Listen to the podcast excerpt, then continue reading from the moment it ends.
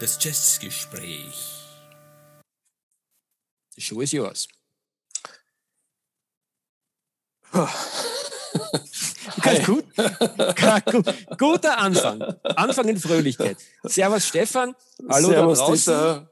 Hallo. Hallo alle miteinander. Willkommen hallo alle. zum 17. wenn wir richtig mitgezählt haben, Jazzgespräch. Ja. Und ich wollte ähm, gerade wollte anfügen, hallo alle, hallo niemand, weil wer weiß, ob da draußen überhaupt uns jemand zuhört, jemals zuhören wird. Werden wir sehen. Ähm, wir nehmen heute äh, am frühen Nachmittag auf, das heißt, die Sonne scheint. Äh, deswegen sind auch alle Jalousien zurück, zugezogen, um sich ein bisschen in die, in die Mut zu begeben. Äh, wir brauchen nämlich heute viel Mut für diese Sendung. Wir sprechen heute über, sagst Dieter. Oh Gott, wie der Gruß August, aber ich mache es gerne. Spiritual Jazz. Ja, genau. Ähm, ein, darf ich gleich fortsetzen? Ein, ein, ein Begriff, der, der sofort die Frage aufwirft, nämlich nicht nur, was ist es überhaupt, sondern zweitens die Frage aufwirft, warum müssen ständig Dinge irgendwo kategorisiert werden? Mhm. Speziell im Jazz, ja, eigentlich überall. Und es stellt sich die, äh, die äh, neben der Frage, was ist jetzt eigentlich Spiritual Jazz, auch ein bisschen die Frage, äh, wenn man es dann definiert hat, wer definiert solche Sachen eigentlich? Stefan, weißt du, wer das, den Begriff irgendwie geprägt hat? Äh, nein, das weiß ich nicht, aber ich gehe davon aus, dass äh, viele Schreiberlinge da draußen herumlaufen. Äh, Musikkritiker, äh, Plattenproduzenten, ich weiß nicht wer auch immer. Und irgendwann kommt jemand daher und erfindet einen Begriff für Musik. Und ja, das ist es dann. Und nachdem wir ja alle gerne in Schubladen denken und leben äh, und uns leichter tun, wenn etwas eingeteilt und kategorisiert wird, weil wir dann äh, uns leichter tun, etwas abzugrenzen von anderen Dingen, werden diese Begriffe auch gerne aufgenommen. Herr Professor Stefan, ich danke für diese Erörterung. Gerne.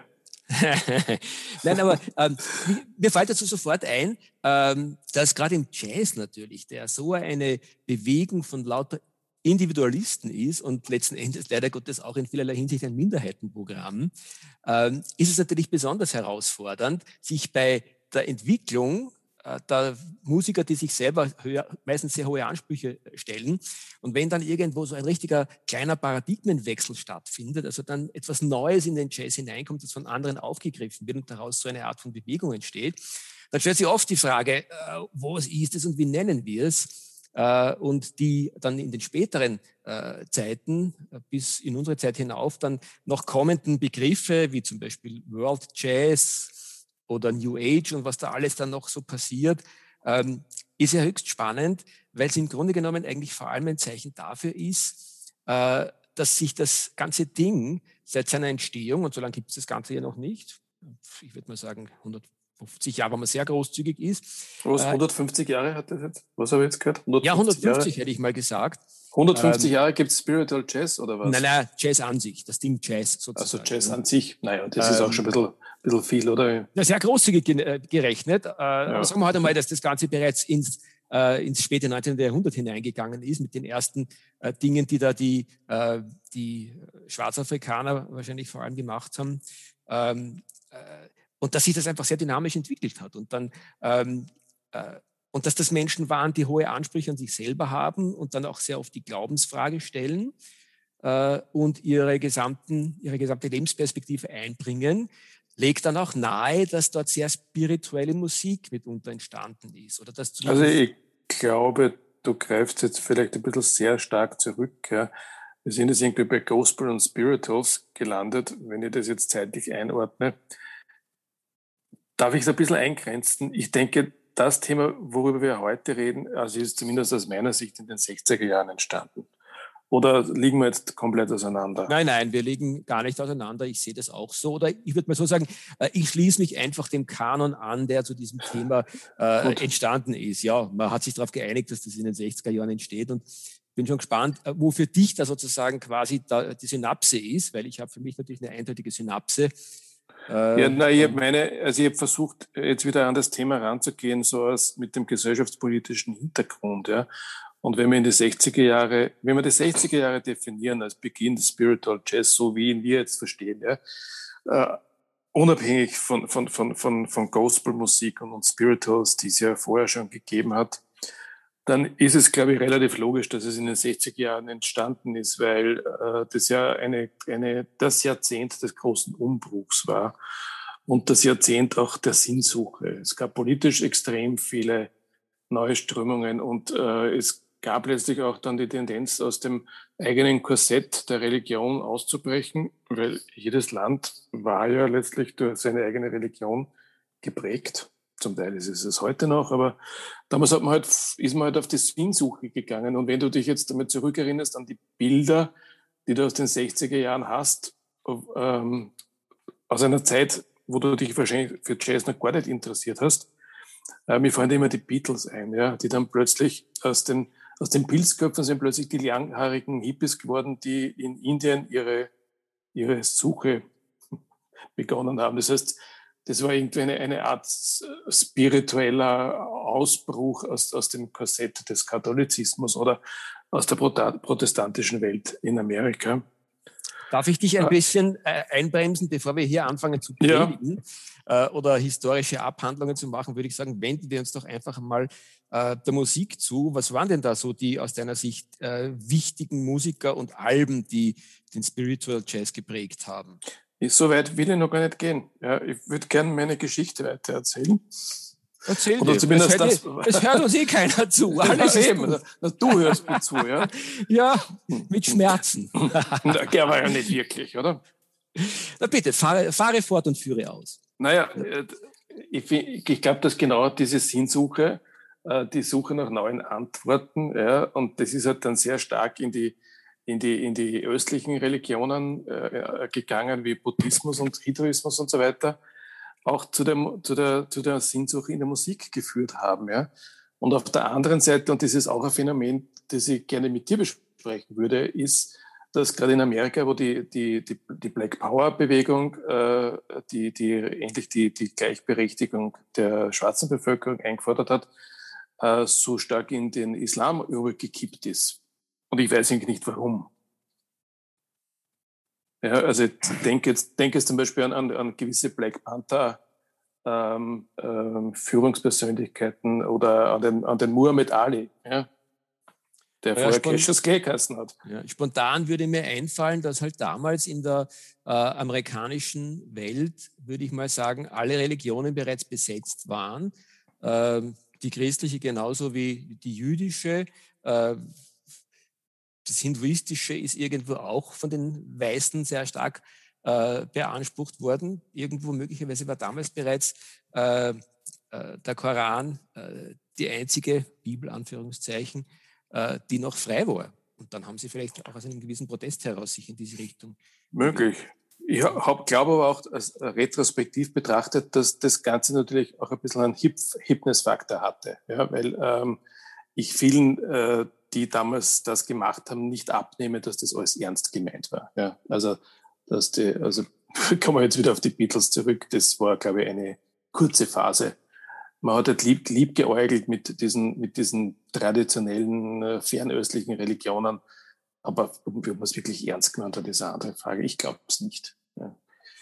Ja, diese, ähm, diese, Frage werden wir wohl nie beantworten können. Ähm, generelle Frage sozusagen quasi, wenn einer glaubt, glaubt er eher aus Modegründen, glaubt er aus Überzeugung, glaubt er aus Flucht, glaubt er aus Angst, äh, was immer es auch ist. Also gerade die großen Werke, die mir einfallen und über die ich dann, wenn wir heute mal noch zur Musik kommen sollten, auch besprechen möchte, ähm, denen nehme ich schon ab, dass das eine, eine, eine tiefe Sinnsuche oder vielleicht sogar schon ein, ein Sinnfinden gewesen ist. Äh, und das drückt sich für mich durchaus in der Musik auch aus. Ja, du hast schon recht. Ähm, wir können auch gerne jetzt zur Musik übergehen. Mir, mir war das nur einfach ein, ein, ein Anliegen, einmal darüber nachzudenken und ähm, die, diesen Hintergrund zu verstehen, ja, warum jetzt dann plötzlich äh, die, die Stücke im Jazz, ja, die ja eigentlich keine Vocals hatten, ja, also keine Texte hatten lange Zeit. Das hat sich dann dazu entwickelt. Ähm, aber man, man kann ein Stück benennen, wie man will, letztlich im Jazz. Ja? Das kann jetzt heißen, weiß ich nicht, äh, Ernest Tune oder es kann heißen äh, Find My Way to God. Ja? Und ist es dann schon etwas, was in die Richtung geht, über die wir heute reden wollen? Das ist meine Frage. Und da tue ich mir ein bisschen schwer. Ja, ich kann dazu nur schweigen, weil diese Frage Okay, du kannst dazu nur schweigen. Gut. Lässt sich so sicher nicht beantworten. Äh, ich meine, aber ich bin auf ähnliche äh, Fragen gestoßen wie du natürlich. Ähm, äh, weil wenn man sich, also wenn ich mir anschaue, wie, wie sich Spiritual Jazz über die Jahrzehnte, die dann noch folgen äh, sollten, ähm, entwickelt hat und wie der Zugang von den einzelnen Platten, muss man sagen, weil es handelt sich dann meistens um Platten von Künstlern, die nicht ständig nur äh, spirituelle Platten gemacht haben, sondern einfach in einer gewissen Phase äh, ein spirituelles Bekenntnis abgegeben haben. So hätte ich das erlebt. Ähm, und wenn man sich das anschaut über die, über die ähm, Jahrzehnte, dann äh, ist das im Prinzip einfach nur ein Beleg dafür, dass Menschen sich mit Glauben auseinandersetzen. Ähm, oder dass irgendwo quasi ein, ein Werk, eine Platte einen spirituellen Charakter gekriegt hat. Weil es ist ja nicht immer so gewesen, dass das sozusagen äh, bewusst getrieben, von jedem erkennbar so war, dass da jetzt jemand sein Glaubensbekenntnis da hineingelegt hat, sondern dass er irgendwo entweder eben dieses getan hat oder auch vielleicht nur inspiriert war von einer gewissen Grundstimmung, die es wieder mal gegeben hat in dieser Zeit. Weil es waren ja nicht nur die 60er Jahre, wo äh, man die, die Sinnsuche gehabt hat. In den 70er Jahren war es dann eher so ein bisschen die transzendentale Bewegung. Da kamen dann eigentlich die Einflüsse, soweit ich das wahrnehmen kann, eher aus Asien, aus Indien, ähm, äh, Japan, China vielleicht sogar teilweise. Mhm. Also äh, die Gurus, die dann äh, haufenweise aus der, aus, den, aus der Erde geschossen sind und dann äh, über den Boden geschwebt sind. Ähm, äh, was aber zu ausgesprochen schönen, spannenden äh, Platten geführt hat, die für mich teilweise auch alle einem gleichen Prinzip gehorchen, nämlich dass es äh, bis auf wenige Ausnahmen echte Höhepunkte der Künstler waren, die bis heute eine gewisse zeitlose Gültigkeit haben, interessanterweise. Jetzt wird's dann langsam da bin ich dann schon gespannt, welche, ja, welche ja, Beispiele genau. du mir nennen wirst. Jetzt wird es dann langsam Zeit, dass wir konkret werden und sagen. Äh, wir, wir konkret. Ich, ich, äh, du, ich glaube, du ähm, willst ja darauf hinaus, dass äh, A Love Supreme so von John Coltrane den, den Beginn des Spiritual Jazz markiert. Ich kann da auch gar nicht widersprechen, äh, will ich auch nicht. Ähm, mir fallen auch keine anderen Beispiele aus der Zeit ein. Ende 64, äh, soweit liegt das Album zurück.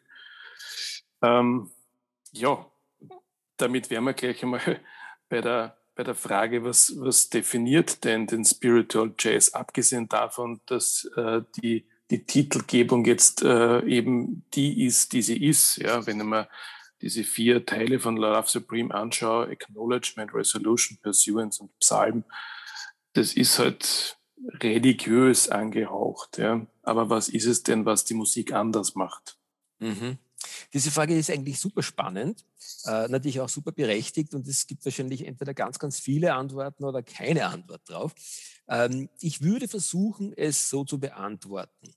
Äh, wenn man sich äh, in den Mut begibt, sozusagen, also sich auf diese Platte einlasst, dann ist es mir zumindest so gegangen, dass ich sage, ja, ich, ich erkenne den spirituellen Aspekt dabei. Das ist dann, das ist nicht nur, weil dann irgendwelche Titel halt äh, einen mhm. Bezug mhm. zu, zu äh, spirituellen Themen und Fragen haben, sondern weil da äh, etwas sehr Getragenes, äh, Hymnisches, wenn du so willst, ähm, äh, Geheimnisvolles äh, drin zu erleben ist. Ähm, wir haben offensichtlich gewisse Konnotationen, wo wir Dinge erkennen. Ein Liebeslied äh, könnte man uns dann wahrscheinlich auch stundenlang darüber unterhalten. Woran erkennt man Liebeslieder? Nicht nur am Text I love you so much, sondern an gewissen Arten, Melodien zu verarbeiten, Rhythmen zu setzen und ähnliches. Und ich könnte mir vorstellen, dass das vielleicht das Verbindende ist, so unterschiedlich die Platten, auf die wir dann noch zu sprechen kommen werden, äh, hoffentlich, äh, auch gelagert sind. Ähm, sie haben so eine gewisse, dieses Getragene, dieses Hymnische. Äh, die Musik äh, ist so aufgebaut, dass sie letztendlich dann irgendwo offen bleibt und und nicht wirklich versucht, geschlossen sozusagen zu einem ähm, Ende zu kommen. Also so erlebe ich das zumindest. Ich bin schon gespannt, was du dazu sagst. Ähm, es ist immer was sehr Geheimnisvolles drinnen. Ähm, und es ist interessanterweise, ähm, Jazz spielt da auch immer wieder eine Rolle. Ähm, aber es ist in Summe gesehen die meistens eine extrem freie Musik, die entweder nach rhythmischen Kriterien oder nach melodischen Kriterien ähm, oder nach tontechnischen und was da sonst noch für Möglichkeiten sind, das Ganze zu betrachten, äh, immer einen sehr, sehr freien Aspekt haben. Also ich glaube, du hast jetzt mal ganz was Richtiges gesagt, äh, nämlich das Hymnische, das würde ich gerne aufgreifen. Das ist tatsächlich das, was, was diese Musik auszeichnet. Und äh, äh, eine, eine, eine hymnische Art über, eine, über, über einem Soundteppich oder einen Klangteppich ähm, und, und wahrscheinlich auch einem gewissen Beat, äh, ohne das jetzt misszuverstehen, das zeichnet doch die Musik aus. Ja, ähm, mhm. es, wenn, wenn man es jetzt spezifiziert ähm, und den, den Spiritual Jazz dann weiterdenkt in die, in die nächsten Jahre und Jahrzehnte, ähm, es sind oft Instrumente verwendet worden, äh, die ungewöhnlich sind für, für europäische oder amerikanische Musik. Ähm, da kamen eben dann viele Instrumente dazu, die ihren Ursprung in Afrika haben oder im Orient oder im, im fernen Osten. Äh, und, ich, und was mich auch, äh, was ich auch bemerkt habe, ist, es kommt tatsächlich die Stimme dazu wieder im Jazz, aber auf eine ganz andere Art, als, als, die, als wir sie traditionell kennen, ja, also von Sängerinnen und Sängern. Ähm, es, ist, es ist eigentlich auch, ähm, die, die, die Stimme wird als, als, als Ausdruck einer Hymne benutzt. Und selbst in dem ersten Beispiel, das wir jetzt genannt haben, Love Supreme, hört man ja John Coltrane's Stimme das erste Mal in einer Aufnahme. Mhm. Ja, ja. Hat es vorher nicht gegeben. Mhm. Und mir fällt gleich ein zweites Beispiel ein. Ähm, das ist das Album Om, das ja auch äh, sehr auf, auf den spirituellen Hintergrund hindeutet. Und da hast du auch die Stimmen am Anfang. Ja. Die singen zwar nicht, ja, aber die leiten ein mit diesem Om-Chor. Ja, ähm, das ist, denke ich mal, die, so die, die Grundskizze, ja, ohne dass man sich vielleicht da schon zu viel darunter vorstellen kann. Ja, ich würde es gar nicht so sehr einschränken, weil es ist nicht immer zwingend äh, so, dass da äh, gesungen werden muss oder gesprochen oder sonst irgendwo spirituell äh, die Stimme erhoben werden muss, wiewohl das durchaus auch ein Zeichen ist. Mir ist nämlich jetzt sofort, während du geplaudert hast, äh, eine für mich ganz, ganz typische äh, spirituelle Platte eingefallen, nämlich vom äh, Farua Sanders, äh, einem Weggefährten von John Coltrane, Karma. Das ist nicht die einzige seiner Platten, die ich dem spirituellen äh, Genre zuordnen würde, aber für mich die typischste. Und da gibt's äh, den äh, halbstündigen Song The Creator Has a Master Plan, ähm, wo dann äh, die wunderschöne Stimme von Leon Thomas genau für das verwendet wird, Stefan, was du da jetzt angesprochen hast nämlich für dieses äh, hymnische, äh, ja, wenn du willst, Gott loben. In dem konkreten Fall ist es ja wirklich Gott loben. Da singt er nämlich dann, The Creator has a Master Plan, bevor er dann anfängt äh, mit einer wunderbaren äh, Gedudle und Gejodelei äh, und dieses spannende Stück, äh, auch was Typisches übrigens für, für diese spirituelle äh, Richtung. Ähm, oft beginnt das Ganze sehr meditativ, sehr äh, fast die Loops werden dann gewisse musikalische Themen, äh, die relativ einfach sind, angespielt und dann repetitiv äh, wiederholt. Ähm, und, Über 15, 20 oder 30 Minuten. Ja, ja teilweise anstrengend, aber gerade in diesem Falle und in vielen anderen Fällen sehr, sehr spannend, weil es kippt dann äh, diese, äh, dieser Song, The Creator has a Masterplan, mehrere Male äh, in eine richtige, wunderbare Kakophonie, in eine Free Jazz Kakophonie hinein, kommt wieder zurück in wunderschöne Harmonien und verschwindet dann wieder in, in Free Jazz, um zurückzukommen.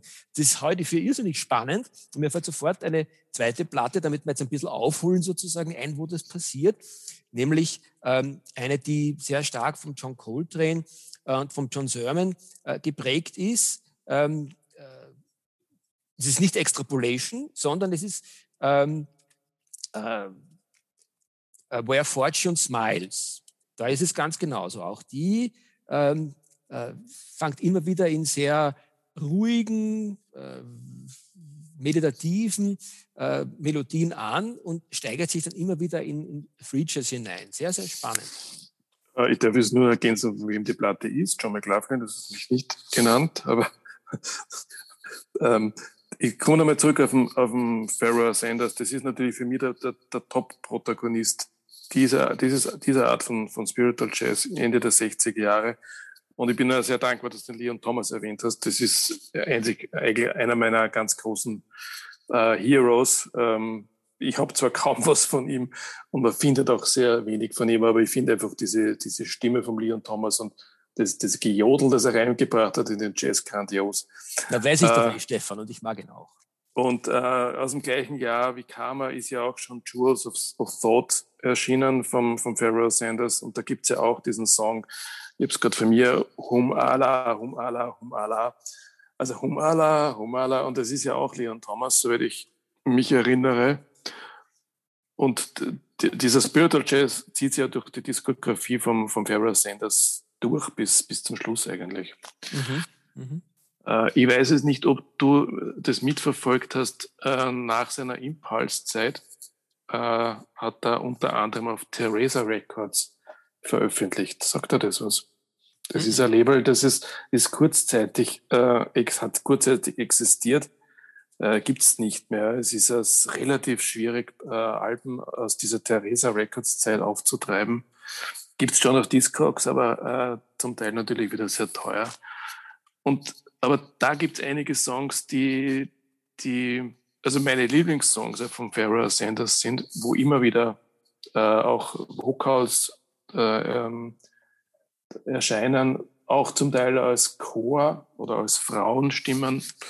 Ähm, zum Beispiel You've Got to Have Freedom, das ist allerdings ein Song, den er immer schon früher eingespielt hat und immer wieder veröffentlicht. Dann Rejoice, Hard is a Melody of Time. Also das ist, sind so Sachen, die ich alle nur kenne von einer, von einer Compilation äh, Theresa Records.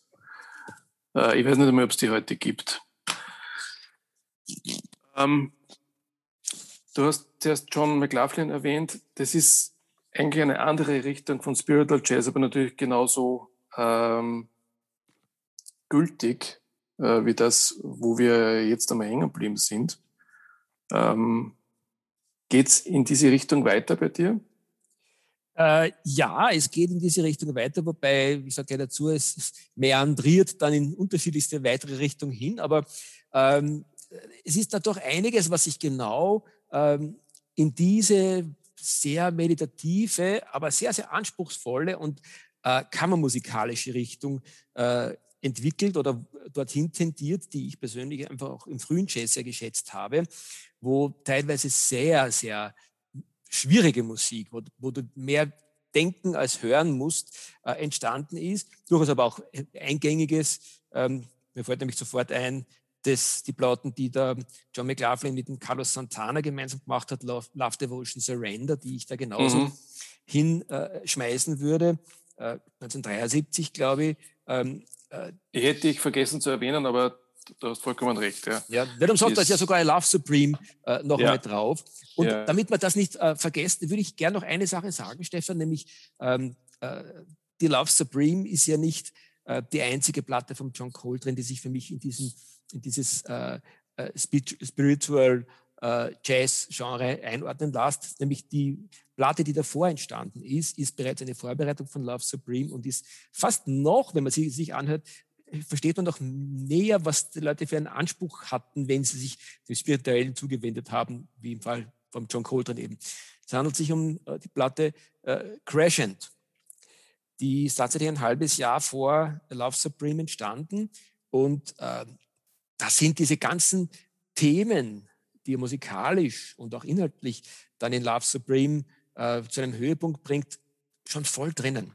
Du hörst diese Platte und äh, mir ist es so gegangen, du denkst dir zunächst, das ist irgendwie eine sehr balladenhafte Platte, wo Love Songs, wir haben sie heute schon mal angesprochen, äh, irgendwo ein bisschen abgehandelt werden. Und dann denkst du, also für Love Songs ist das Ganze irgendwo zu spirituell. Und genau das ist es. Also ich finde bereits, das ist äh, die erste und vielleicht sogar noch spannendere Platte von John Coltrane, die spirituell ist, aber das nur so nebenbei erwähnt. Da muss ich wieder mal reinhören, um das zu verifizieren oder eben zu falsifizieren. Ich weiß es nicht. Ich habe sie, jetzt nicht so im Kopf, ja. die Crescent. Ja. Aber wenn wir, ähm, zurückgehen, wenn wir zurückgehen, Stefan, nur äh, zu deiner Frage und zu, den, äh, die, zu der Richtung sozusagen quasi. Äh, gerade der John McLaughlin hat jedenfalls dann noch einiges gemacht, aus meiner Sicht, wie zum Beispiel My Goals Beyond, die man auch in, äh, in, diesen, äh, in dieses Genre zuordnen könnte, äh, wo er teilweise mit Gruppe und teilweise, glaube ich, alleine auf der Gitarre spielt. Ähm, ja, der John, McLa John McLaughlin ist ja auch einer gewesen, der sich sehr, sehr stark der indischen transzendentalen Richtung zugeordnet hat. Nicht umsonst hat er sich ja selber dann auch Mahavishnu, John McLaughlin genannt. Ebenso für mich sehr, sehr spannend und damit übergebe ich das Zepter dann eh schon an dich, aber das möchte ich noch unterbringen, weil es sehr ähnlich ist für mich, äh, ist äh, die spirituelle Platte äh, des von mir so sehr geliebten Gitarristen Pat Martino. Wir haben ihm ja schon eine Sendung gewidmet. Ähm, der hat nämlich ähm, äh, in 1968, sehe ich gerade, äh, rausgebracht, äh, Beijina, The Clear Evidence heißt es und dürfte auch aus dem, ähm, äh, weitesten Sinne aus dem Arabischen kommen. Der Untertitel der Platte ist A Psychedelic Excursion Through the Magical Mysteries of the Koran. Also Aha. der hat sich interessanterweise als ein weißer Amerikaner äh, auch dem Koran oder äh, dem Islam zugewandt mit der Platte und äh, passt genau auf, in dieses Genre hinein. Wenn du sie hören würdest, bin gespannt, was du sagen würdest und wo du sie hingeben würdest. Ich glaube, du würdest sie jedenfalls auch zum Spiritual ähm, zuordnen. Ich, ich kenne die Platte, aber ich habe es auch schon lange nicht mehr gehört. Ja. Ich würde jetzt gerne eine Lanze brechen für äh, die liebe Alice Coltrane. Ich warte schon drauf, dass das Weil passiert die Alice Coltrane für mich eine der ganz, ganz wichtigsten, wichtigen spirituellen Musikerinnen ist, die nach dem Tod ihres Mannes begonnen hat, ähm, unter ihrem Namen Alben aufzunehmen, sehr unter Mithilfe und Mitwirkung von Pharaoh Sanders. Und ähm, alleine in den Jahren 68 bis 70 sind drei Alben entstanden, die ich alle nur äh, uneingeschränkt empfehlen kann. Alle auf Impulse, Impulse Records auch erschienen, im Monastic Trio, Ta de El Daoud und vor allem, vor allem Journey in Sachidananda. Das ist für mich absolut spirituelle Musik. Ähm, das, was nach, nachher gekommen ist, ist vielleicht jetzt nicht so empfehlenswert, aber sie hat ja dann ähm, in einem Ashram gelebt, soweit ich weiß, und dort gab es dann auch Aufnahmen, die jetzt vor kurzem erst erschienen sind. Ich meine, das muss man mögen, das ist schon klar, aber sie hat ihren spirituellen Weg nie verlassen. Und das ist, für mich ist sie die ehrlichste und, und die, die wirklich am weitesten gehende ähm, spirituelle Musikerin im Jazz, die ich kenne. Ja, äh, äh ich weiß, du hast sie mir immer wieder ans Herz gelegt. Ich habe in die Platten reingehört. Ich bin nie so ganz reingekippt, aber ich äh, bin voll bei dir, dass das so absolut eine, eigentlich eine, eine sehr fast demütige Art ist, den spirituellen Weg ihres Gatten dann weiter zu verfolgen. Und man muss wirklich äh, sagen, ähm, das hat sie auf sehr, sehr hohem Niveau gemacht. Ähm, äh, steht da mit diesen von dir angesprochenen zwei oder drei Platten äh, eigentlich äh, dem damaligen Werk von John Coltrane in wenigen nach. Hat das wirklich sehr, sehr spannend gemacht und hat auch eine feine Truppe von Musikern dafür um sich geschart. Ähm, Frage an dich, Stefan. Äh, fällt dir eine absolut reine Free Jazz Platte ein, die man trotzdem auch äh, äh, in das Genre Spiritual Jazz zuordnen könnte? Und ich meine, ich sage es dazu, ich meine nicht Ascension. Ist das eine Fangfrage, oder? Nee. nein. Ähm, du, nein, auf die Schnelle nicht. Aber du wirst mir gleich eine sagen. So ist es. Albert Ehler. Albert Ehler Trio Spiritual Unity. Das ist äh, vielleicht sogar die wichtigste Platte von Albert Ehler, jedenfalls eine seiner besten, finde ich, in New York. Ja, es ist sicher die, sicher die wichtigste von ihm. Ja, 1964 äh, aufgenommen, ja. Gebe ich dir recht, ja, ja das ist, das ist eindeutig für mich wunderschöner Spiritual Free Jazz ist ja auch so, dass er eigentlich die Themen immer, äh, ich glaube sogar aus dem Gospel nimmt, die auch sehr, sehr roh und gebrochen sozusagen äh, über eine Minute sozusagen einführt, um dann hinein zu fetzen in, in den ärgsten Free Jazz. Äh, super spannend, aber ohne Zweifel eindeutig erkennbar, dass es auch hier äh, um, ja, um, sagen wir mal, um Gott geht sozusagen. Ich meine, Spiritual, Spiritual Unity, Unity, ja. Es ist, ist auch irgendwo, auch ja. Eine der wichtigsten Platten, weil sie ist genau zwischen unseren beiden Geburtstagen aufgenommen worden. So bitte, ja. Alleine das macht es schon mal wichtig, da bin ich ganz bei dir. 10. Juli. Ja, 10. Juli, ja. Ja. Mhm. ja. ja. guter Hinweis. Ähm, sind wir mit den 60ern durch? Ich würde mal sagen, die 60er. Äh, sind wir eigentlich durch, oder? Sind wir durch, ja.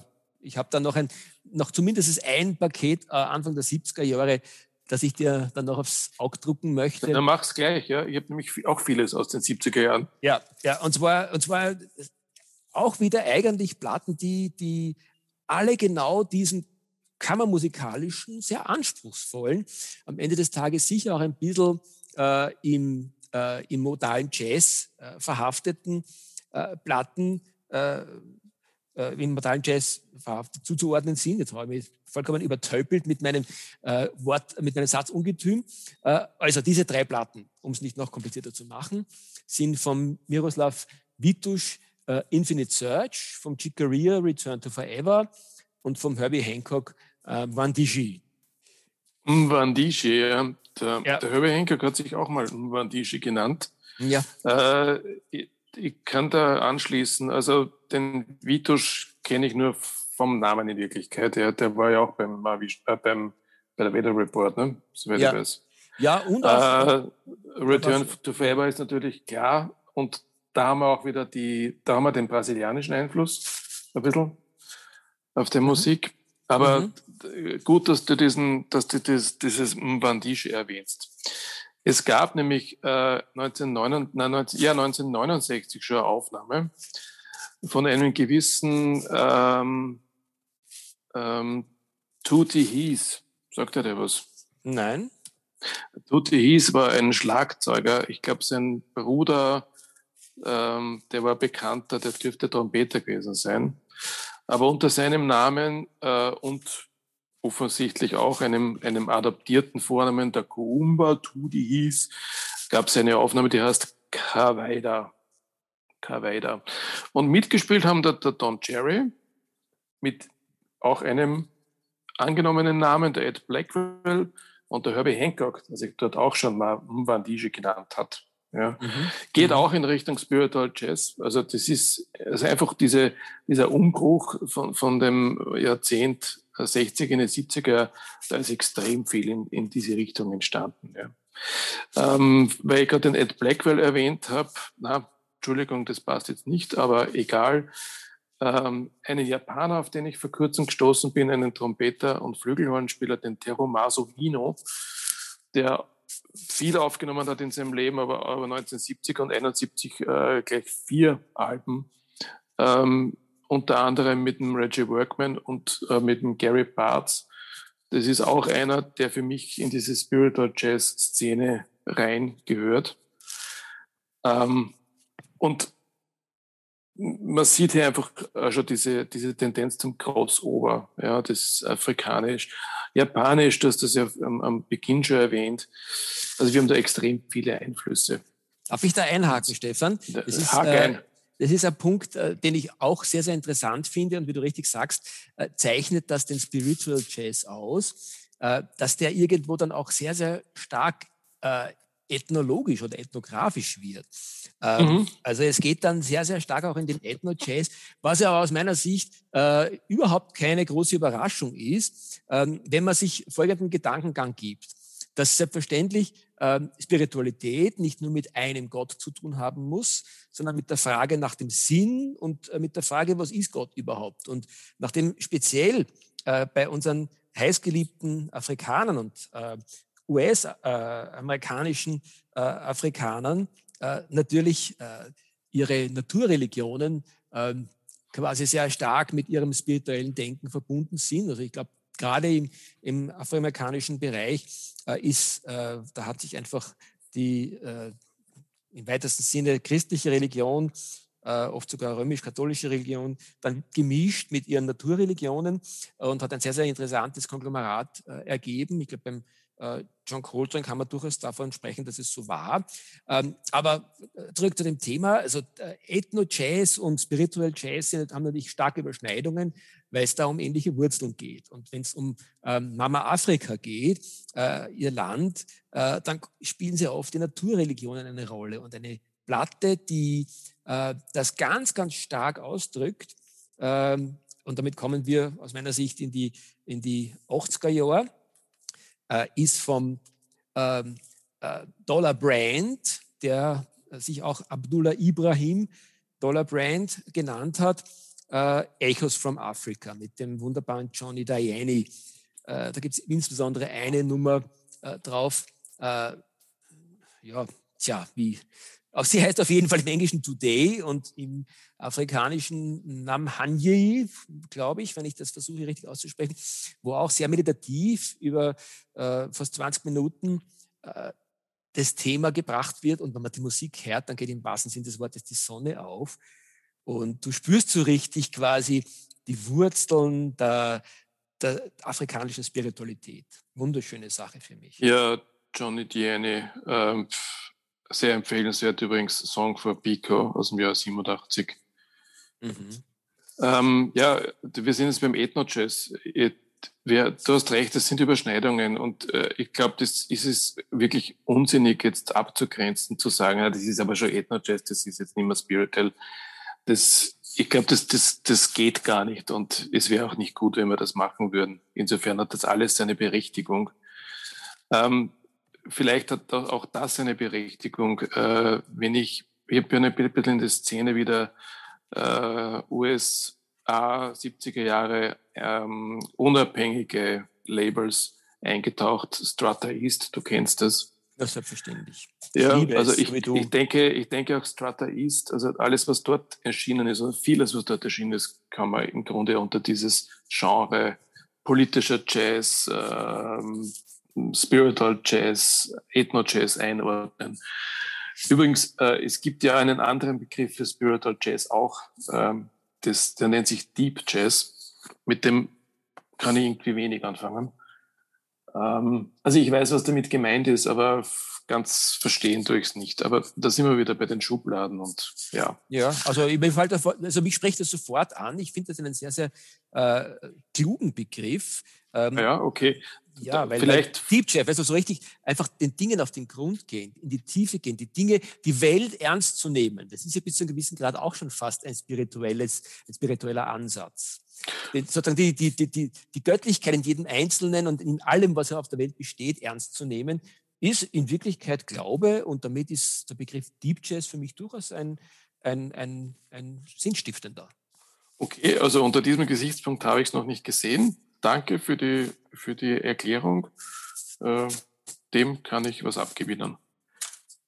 Ähm, weil du Ethno-Jazz genannt hast, würde eigentlich diese Kodona-Trilogie auch zu nennen sein, oder? Du, erwischt mich vollkommen ahnungslos. Kodona-Trilogie, was ist das? Naja, Kodona ist dieses Bandprojekt von Don Cherry, von Nana Vasconcelos. Oh Gott, oh Gott, ja, na, selbstverständlich. Also, ich meine, da fällt mir dann sofort ein, dass wir jetzt noch viel weiter ausholen müssten. Ähm, äh, da, der Don Cherry ist ja auch natürlich einer von denen, die sich da äh, intensivst äh, genau zwischen diesen beiden Spannungspunkten äh, Spiritualität und, und Ethno-Jazz äh, niedergelassen haben, neben vielen anderen großartigen Dingen, die er gemacht hat. Absolut, gehört genauso hinein. Ja, da sind großartige Sachen entstanden. Ja. Ähm, ja, also, Nein, ich, ich habe jetzt kurz den Faden verloren. Ähm ja, nein, weißt du, was du hast den Faden deswegen verloren, weil ich ein bisschen das Gefühl habe, dass wir dieses Thema eigentlich sehr rund und erschöpfend abgehandelt haben. Nein, wir sind noch lange nicht am Ende. Ich habe hab noch oh, zwei oh, ganz Gott. wichtige Dinge, was den Spiritual Jazz betrifft. Ja. Bitte, das, das, das, das erste ist, äh, dass, äh, und das ist auch vielleicht ein Hinweis an, an, an die Hörer, Es gibt eine, eine Compilation-Serie, die nennt sich Spiritual Jazz. Ähm, gibt es, glaube ich, nur auf CD, bin mir nicht ganz sicher. Äh, es gibt mittlerweile mehr als zehn von diesen Compilations. Es ist sicher nicht alles gut, aber manches äh, schon. Ich habe da die, die Volume 2 und die Volume 3 äh, zu Hause. Auch die Volume 1 ist gut. Ähm, Was ist da drauf beispielsweise? Naja, und das ist der nächste Punkt. Ich würde dir jetzt gerne eine Liste vorlesen. Ähm, und du sagst, ähm, wenn du jemanden kennst, dann sagst du Stopp. Okay? Mhm. Ähm, das ist zum Beispiel aus der Volume 3. Ähm, ich fange jetzt mal an mit äh, Jeff Gilson. Stopp. Kennst du? Na, das war ein Scherz, mach weiter. Gut. Hermann Gehlen. Palle Mickelborg. Ach doch, den Palle Mickelborg, der ist schon mal irgendwo. Von dem, von dem hörbar, genau. Ja. Michelle Rock. Babs Robert. That's Why. Binder Quintett. Crescendo Quintett. Joki Freund Sextett. Du siehst schon, ich kenne auch niemanden von diesen. Ja, ja, niemanden, ja, ja. ja, Also es gibt so extrem viel zu entdecken. Aus welcher Zeit sind die zum Beispiel? Ist das quer über das die ist, Ähm, das ist 63 bis 72. Oh, spannend, ja. So. Und jetzt, das führt mich, das führt mich darauf, dass du eigentlich etwas über Österreich sagen wolltest. Gell? Genau, und jetzt komme ich zum, zu, zu Österreich. Das ist nämlich auf der Volume 2 drauf. Äh, und zwar ist das, und von dem hast du ganz, ganz sicher gehört, wahrscheinlich viel mehr als ich, vom Erich Kleinschuster Sextett. Mhm. So, und jetzt fragst du dich wahrscheinlich, was ist daran Spiritual Jazz? Äh, diese, ähm, dieser Titel, der auf diesem Spiritual Jazz äh, Volume 2 drauf ist, nennt sich Communion. Und der kommt von einer Platte und die heißt Oberwarter Messe. Und diese Oberwarter Messe ist, ich lese jetzt das kurz vor, 1970 aufgenommen worden in Wien mit Erich Kleinschuster äh, und Art Farmer an der Trombone, Hans Salomon, Fritz Power und anderen. Ja, also Österreichern, Amerikanern. Und wenn du das hörst, das ist absolut Spiritual Jazz. Ja, das ist halt eine eher der christlichen Religion ähm, verhaftete Aufnahme, aber es ist absolut Spiritual Jazz. Und ich habe mich sofort auf die Suche gemacht nach dieser Platte.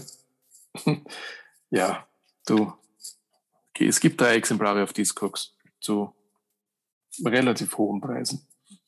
Wird alles nicht mehr aufgelegt. Schade. Naja, also jetzt hast du die Büchse der Pandora aufgemacht und musst durch.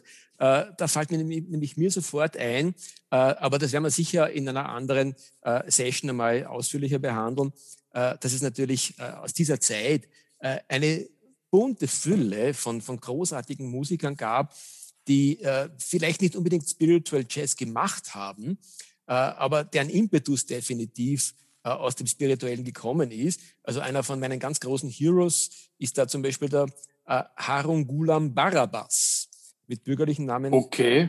Klausi Meyerhofer. Ähm, Saxophonist. Ja, Saxophonist, der, der ähm, in der Free Jazz Szene äh, in die ja, 60er, 70er Jahre. Äh, das waren diese Nachkriegskinder, die sozusagen ausgeflippt sind und dann äh, in der, in der Hippie-Zeit äh, alle in alle möglichen äh, spirituellen Richtungen abgebogen sind. Äh, eben äh, cooler und schrägerweise auch teilweise in die, in die äh, Richtung äh, vom Propheten Mohammed, wie eben der Harun Gulam Barabbas, mhm. äh, die aber eine super spannende Musik gemacht haben, die teilweise auf, auf Tonträgern in kleinster Auflage äh, noch erhalten ist. Und heute kriegt man sie äh, teilweise äh, von, von einzelnen äh, Musikbegeisterten. Ich möchte heute erstmals äh, meinen sehr geschätzten ähm, Black Monk äh, erwähnen. Das ist ein, ein, kleiner Vertrieb in Wien, der sich genau mit solchen Sachen beschäftigt, irgendwelche verschollenen Platten äh, oder sogar Aufnahmen wieder aufzutreiben und dann wieder auf Platten zu reprinten. Äh, also da ist super Spannendes entstanden, über das sollten wir uns mal unterhalten. Äh, der Weg führt uns auch im Spiritual Jazz, wie du richtig gesagt hast, nach Österreich. Sag, wie viel Zeit eigentlich für die Werbung? Das wird sich noch herausstellen.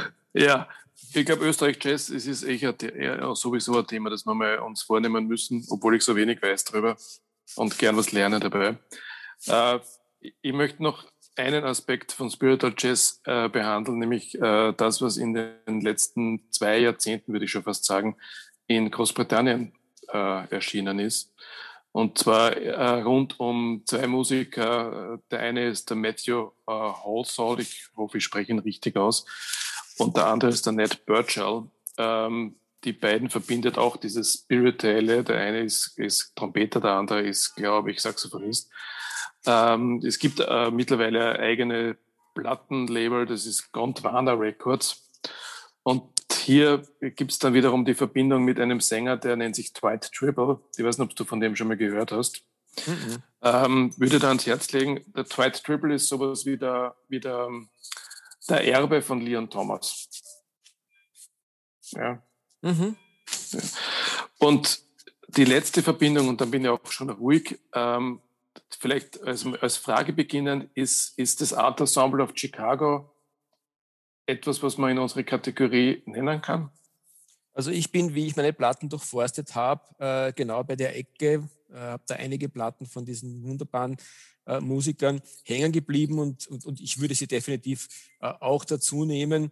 Äh, habe sie einfach, weil es eine Fülle anderer Dinge, die ich auch weglassen musste, äh, die wir zu späteren Themen sicher wieder nach vorne kamen werden, ähm, habe ich sie dann einfach im Plattenregal drin gelassen. Aber natürlich ist es auch also ein klassisches Beispiel dafür, wie sehr äh, ethnografisches äh, und spirituelles eine, eine Musikgruppe geformt haben. Also das ist definitiv ja, ja. Das ist insofern äh, vorteilhaft, weil dann kann ich den Bogen spannen vom Art Ensemble of Chicago 1970 ähm, äh, einem ähm, Mitglied, nämlich dem Lester Bowie, seiner Frau, der Fontella Bass, die das Team The Yo-Yo oder Jojo, na Team The Yo-Yo gesungen hat. Du kennst das, das kennt ja, jeder. Ja, es ist großartig, ja. Und jetzt äh, kommt es zum, zum großen Bogen äh, zu einer Band, die du auch kennst, ähm, die die Fontella Bass auch gebeten hat, äh, etwas zu singen für sie, nämlich Evolution Cinematic Schön. Orchestra. Ja, genau. Ja. Mhm. Weil Evolution ist eigentlich auch Spiritual Jazz, oder? Ja, ja, absolut. Ja, ja, ja. Das, ja. das gehört einfach dazu. Ja, und was lernen wir daraus? Dass das eine Musikrichtung ist, die nicht ausgestorben ist, sondern die uns immer noch begleitet. Und das ist doch schön. Ja, absolut. Absolut. Also das ist, äh, ich meine, ich wäre versucht, jetzt sofort äh, das Fass wieder aufzumachen, weil äh, Lester Bowie hat mit seinem Cousin äh, David Bowie dann in den 90er Jahren auch eine äh, Platte gemacht. Also Was, die waren, die waren Cousins? Nein. Die waren natürlich keine Cousins. deswegen schön, weil es eine Namensgleichheit ist. Alles klar auf einer der, der, späten Platten, ich glaube, es war sogar äh, 2000 schon, hat dann der David Bowie mit Lester Bowie äh, eine, eine wenig populäre, aber ich mag sie sehr gerne, Platte gemacht, Black Tie White Noise und äh, die ist interessanterweise, und darum ist es mir jetzt dann sofort dazu eingefallen, wenn man darüber nachdenkt, auch sehr spirituell angehaucht. Also ähm, da hat der Lester Bowie offensichtlich einen Anspruch gehabt, der nachher auf dieser Platte gemeinsam mit dem David Bowie dann verwirklicht hat. Äh, wie du richtig gesagt hast, ein riesenbreites Feld, da passt auch ganz viel hinein und da werden auch die, die Grenzen über das äh, Jazz-Genre hinaus gesprengt. Und wenn das passiert, dann wird im Falle der von mir letztgenannten Platte durchaus oft was sehr Schönes draus. Unter welchem Namen ist die erschienen? Unter, Unter David Bowie? Unter Aha. David Bowie, ja. Mhm. Muss ich mal suchen. Mhm. Kenne ich nicht. Na gut. Ja, äh, ich glaube, damit haben wir das Thema überhaupt nicht erschöpfend behandelt, aber mal ähm, äh, angerissen. Ich habe noch so viel auf meiner Liste, aber das würde den Rahmen sprengen. Ähm, vielleicht noch zwei Hinweise an unsere Hörer. Erstens, äh, ihr findet uns unter ähm, Apple Podcasts, ihr findet uns auf Spotify, ihr findet uns auch im Internet direkt unter ähm, letscast.fm, das Jazzgespräch. Dort könnt ihr auch Feedback hinterlassen. Und ich habe mir überlegt, nachdem wir sehr dialoglastig sind und aus rechtlichen Gründen keine Musik spielen können, ob man vielleicht äh, den einen oder anderen, die eine oder andere Folge mit einer Playlist begleiten wollen, die ich äh, auf Spotify zur Verfügung stellen kann. Den Link können wir äh, in, den, in den Show Notes zeigen. Ähm, man braucht kein Abo von Spotify. Man kann das auch so hören. Hm, wahrscheinlich mit Werbung, das weiß ich nicht. Äh, man braucht aber nur die Spotify-App. Das gibt es aber gratis in den diversen App Stores. Ja, soweit. Soweit, soweit. Soweit, soweit. Na bitte. Haben wir es. Haben wir es doch geschafft, sind wir durch. Äh, lieber Stefan, ihr Lieben da draußen, keep the spirit alive. ja, okay. Alles Liebe, Servus, Stefan. Tschüss.